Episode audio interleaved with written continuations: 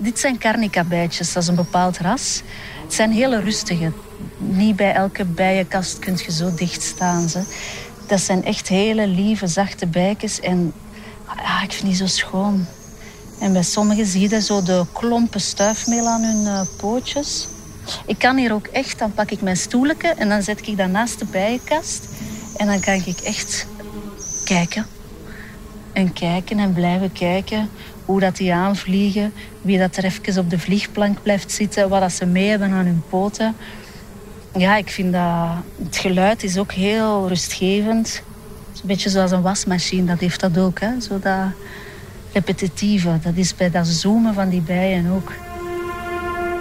Jij staat misschien al wild om je heen te zwaaien wanneer je dit gezoem hoort. Maar voor radio- en televisiemaker Brit van Marceny was het liefde op het eerste gezicht met de bij. En misschien zien we er beter allemaal de schoonheid van in. Want het gaat niet goed met dat zwart-geel gestreepte beestje. En dat is problematischer dan je misschien zou denken. Want bijen hebben effect op alle natuur, dieren en ook op ons. Wat kunnen we doen om de bij te helpen? Bloemetjes, bloemetjes, bloemetjes zetten overal. Brit imkert op een dak in Hartje Antwerpen. En onze eindredactrice magazine Kaat Schouwbroek maakte van haar tuin een heus paradijs voor de bij. Dus dat is wat verwilderd met veel klavers en veel paardenbloemen, boterbloemen. Het is vrijdag 18 juni. Ik ben Lise Bonduel en dit is Vandaag, de dagelijkse podcast van de Standaard.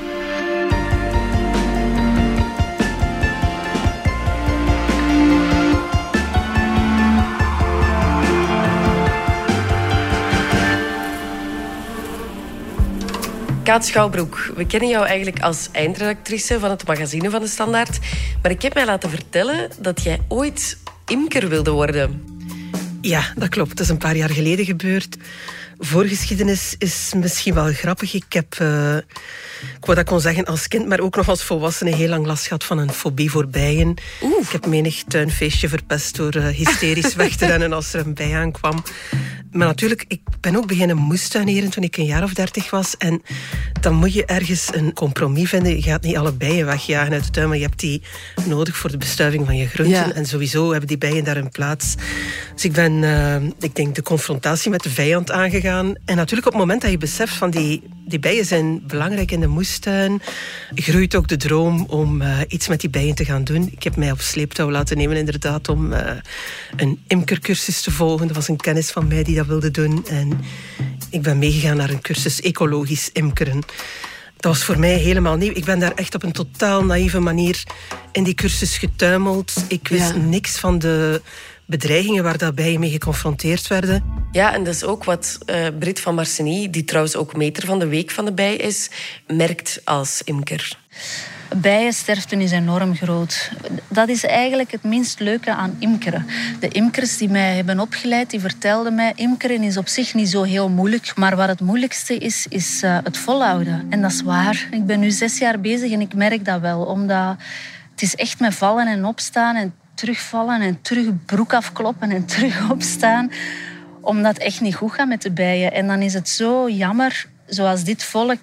Ja, je zorgt daarvoor, je wilt dat die het goed hebben, je probeert die zo goed mogelijk te begeleiden. En dan is dat zo jammer dat als ik straks na de winter die kast open doe en ze hebben dat niet gehaald. Bijensterfte is enorm groot, hè? Ik zat op een bepaald moment in de les naast iemand die net uh, zijn bijenvolken verloren had aan de varroa-mijt. Het was eigenlijk een, een parasiet die de bij op zich niet dood, maar die de bij wel ongelooflijk verzwakt, waardoor ze vaak de winter niet overleeft. Uh, dus uh, die man was daar het hart van in. En voor mij was dat eigenlijk nieuwe informatie op dat moment. Ik ben op een zeer naïeve manier aan die imkercursus begonnen, besefte ik achteraf. En ik wist niet meer of ik dat er wel bij wilde nemen. Die angst om weer dieren teloor te zien gaan. Uh, Zo'n bijkast is makkelijk 50.000 uh, bijen. En ik was nu niet bepaald op zoek naar een extra reden om wakker te liggen s'nachts. Dat was voor mij een eerste reden om, het, om te twijfelen. De tweede was dat ik op dat moment al veel meer over bijen was beginnen lezen en opzoeken. En dat je dan ook wel beseft van, ja, die honingbij, dat is maar één soort. Maar er zijn zoveel meer andere soorten. Je hebt geloof ik um, in Vlaanderen alleen al 350 soorten bijen. En hommels, die mhm. even belangrijk zijn in het geheel van de biodiversiteit, ook in het geheel van de bestuiving. Nu, wat is het probleem? Ik woon eigenlijk in landbouwgebied. Dat is eigenlijk voor een bij iets als een restaurant waar de stoelen op tafel staan. Dus er is niks te rapen van voedsel. Er zijn geen wilde bloemen. Dat zijn monoculturen. Ja, want je zou denken, platteland, landbouwgebied klinkt als een goede omgeving voor een bij.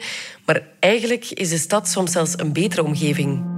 Wij doen het eigenlijk heel goed in de stad, omdat hier een geweldige biodiversiteit is. Je hebt hier veel terrassen, veel parken, um, vensterbankjes met allemaal plantjes op. Hier, hier aan de binnentuin ook. Hè. Dat, dat zijn allemaal moestuinbakken. Dus de bijen hebben dat graag. Hè. Er is eigenlijk heel veel te vinden in de stad. Dat klinkt contradictorisch, maar dat is wel. Zo platteland wordt alles platgespoten. En aan een platgespoten maïsveld heeft een bij helemaal niks. Hè. Dus uh, die moet dan veel harder zoeken naar uh, stuifmeel en nectar. Terwijl hier is eigenlijk op een relatief korte afstand heel veel verscheidenheid. Dus ze doen het eigenlijk goed. Kaat, jij hebt het imkeren dan uiteindelijk toch gelaten voor wat het was? Ja, dat klopt. En er waren in mijn dorp al een twee of drietal imkers met best wat bijenkasten. Dus als je in zo'n situatie zit, dan riskeer je, als je nog eens bijenkasten gaat toevoegen, dat je toch een soort concurrentie gaat organiseren met de wilde bijen, met de hommel. En dat wilde ik vermijden. En ik dacht, ja, ik ben eigenlijk begonnen met het idee van die bijen die moeten iets doen voor mij, die moeten komen bestuiven. En ik heb eigenlijk de redenering omgekeerd van ik kan misschien gewoon in mijn tuin iets doen voor de bijen, zodanig dat er vanzelf meer bijen zijn. En dan, dan hoef ik de honingbijen ook niet te importeren naar mijn tuin om, eh, om die extra, extra, te bestuiven. Ja, die tuin, daar gaan we het straks nog verder over hebben. Maar hoe komt het dat het zo slecht gaat uh, met de bijen? Alle bijen hebben het lastig momenteel. Ik geloof dat we nu op een, een 30, 36 procent bijensterfte zitten daar. Uh, maar in het algemeen, dat maakt ook wel deel uit van het grotere verhaal van de insectenwereld die aan het instorten is. Wat wat dat best beangstigend is en, uh, iets, iets om bij stil te staan. Van mij mag er naast de week van de bij ook eens een week van de wesp komen of zo. Ik denk dat elk dier in, in, in dat verhaal zijn functie heeft. En de oorzaken, als het dan over bijen gaat... Is de pesticiden. We gebruiken met z'n allen veel te veel pesticiden. Ook in de stad, maar zeker op het platteland. Die akkers die worden volgespoten. Daar mag geen sprietje onkruid tussen maïs of aardappelen staan. En dat is niet oké voor de bijen, want die zitten op de bloemetjes die bespoten zijn.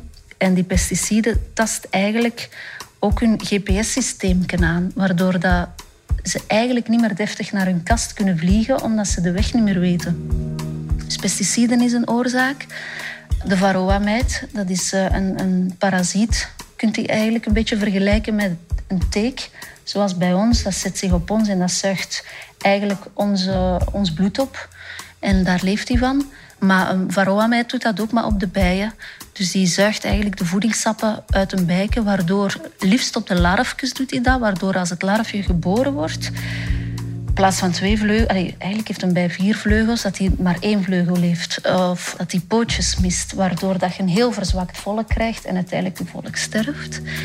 En een derde heel belangrijke oorzaak waarom dat de bijen het zo slecht doen, is uh, er is te weinig eten voor hun. We hebben het al zo vaak over de betonstop gehad, ook in de krant. Uh, dat heeft er ook geen goed aan gedaan dat we alles aan het volbouwen zijn. Uh, waar asfalt is, groeien uiteraard geen bloemen. Dus er is, er is echt een, een probleem met, met, met voedsel voor de bijen. Er is, we hebben niet genoeg voedsel momenteel. We zijn zo terug na de reclame.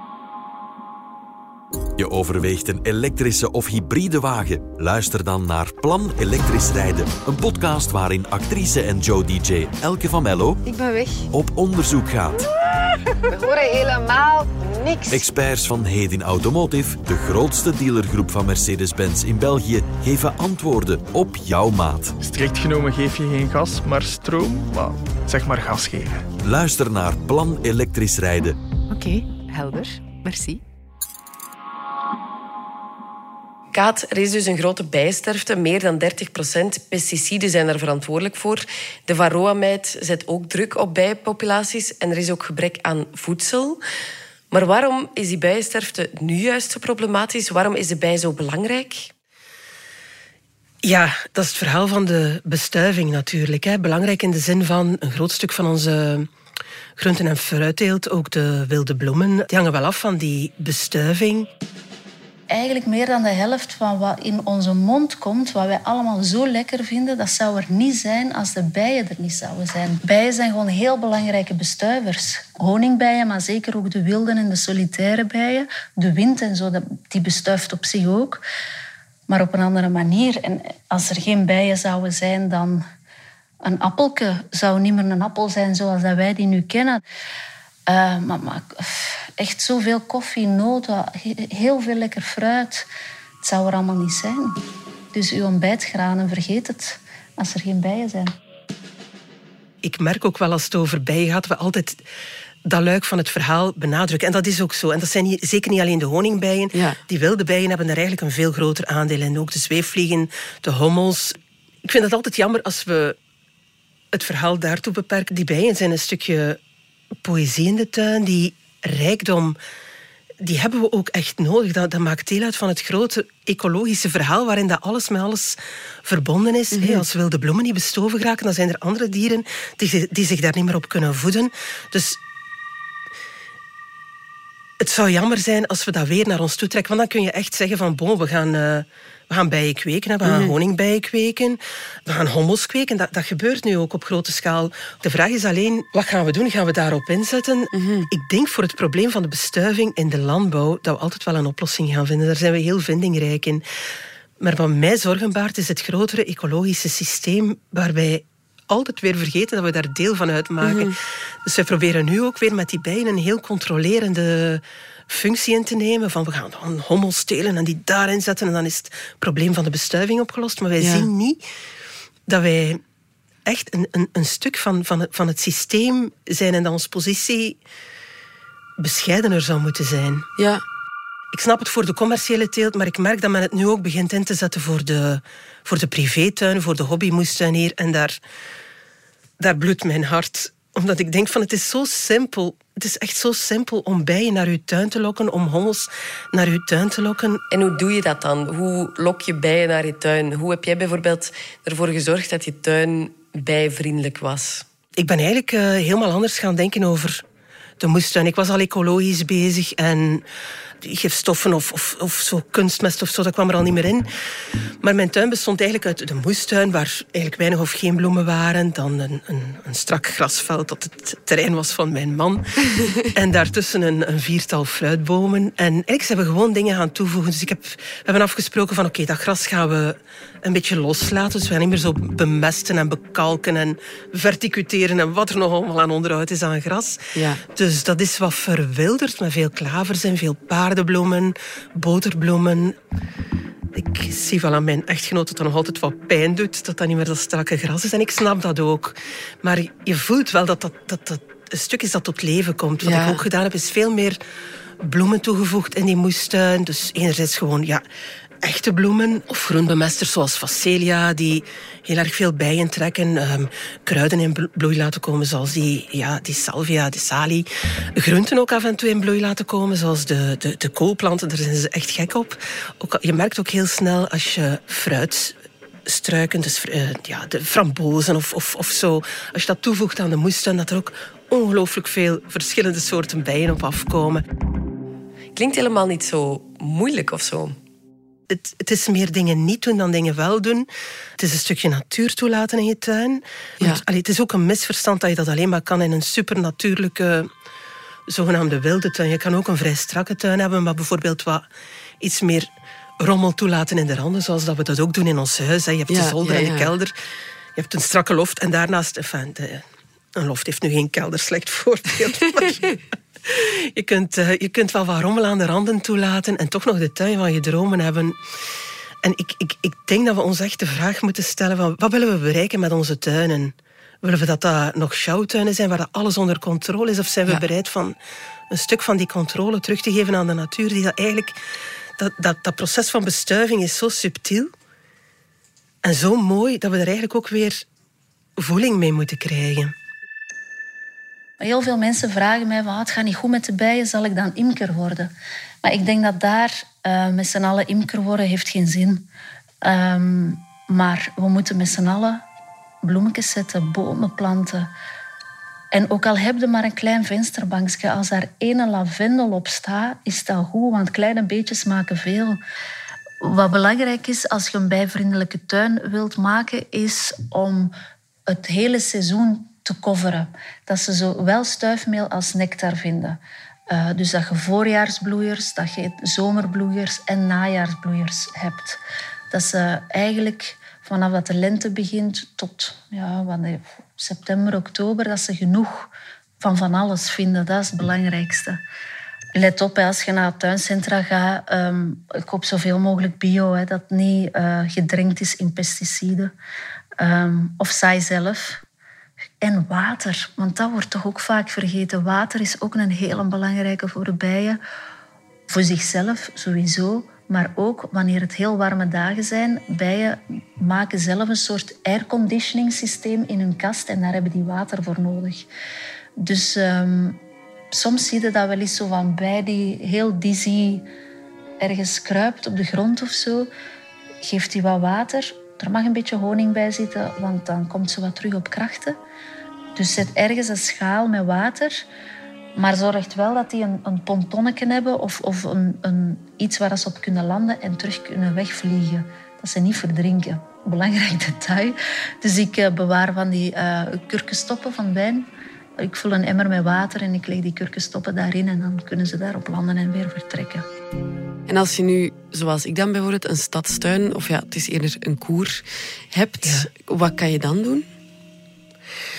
Het zou best kunnen dat in die tegeltjes in de koer dat daar ook bijen een, een nest plaatsgevonden hebben. Maar ook daar, je kunt eigenlijk uh, wat klimop laten bloeien of, of, of, of, iets dat je liever ziet dat ook een rijke bloei heeft. Je kunt uh, in potten, ik bedoel, dat maakt een bij niet uit of dat je in potten tuineert of niet. Hè. Voeg gewoon dingen toe. Al wat je kunt toevoegen is winst. Het is eigenlijk ik vind het in het geheel een triest verhaal, maar ik vind het ook een hoopgevend verhaal. Omdat je wel voelt dat die, onder andere dankzij die Week van de Beider en de Maai mij niet maand ook, er toch een grotere gevoeligheid gekomen is Voor, voor dat lot van de bij, van de hommel.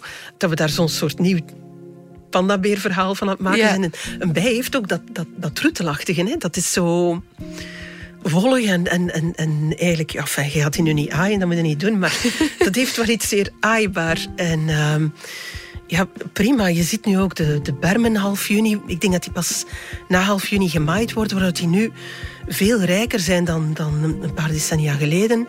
Dus we zijn daar ook goede dingen aan het ja, doen. Kaat Schouwbroek, dankjewel. Graag gedaan. Dit was Vandaag, de dagelijkse podcast van de Standaard. Bedankt voor het luisteren. Reageren kan via podcast.standaard.be. Alle credits vind je op standaard.be-podcast. Maandag zijn we opnieuw.